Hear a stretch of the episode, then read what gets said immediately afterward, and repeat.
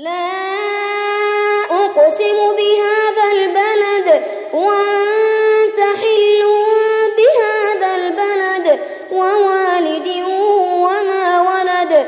لقد خلقنا الإنسان في كبد أيحسب أن لن يقدر عليه أحد؟ يقول أهلكت مالا لبدا أيحسب أن لم يره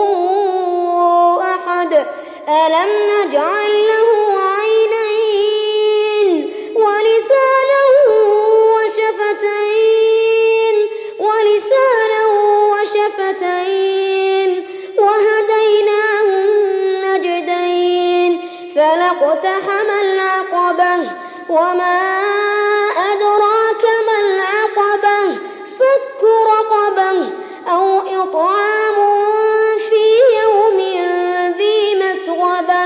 يتيما ذا مقربة أو مسكينا ذا متربة ثم كان من الذين آمنوا وتواصوا بالصبر وتواصوا بالمرحمة أولئك أصحاب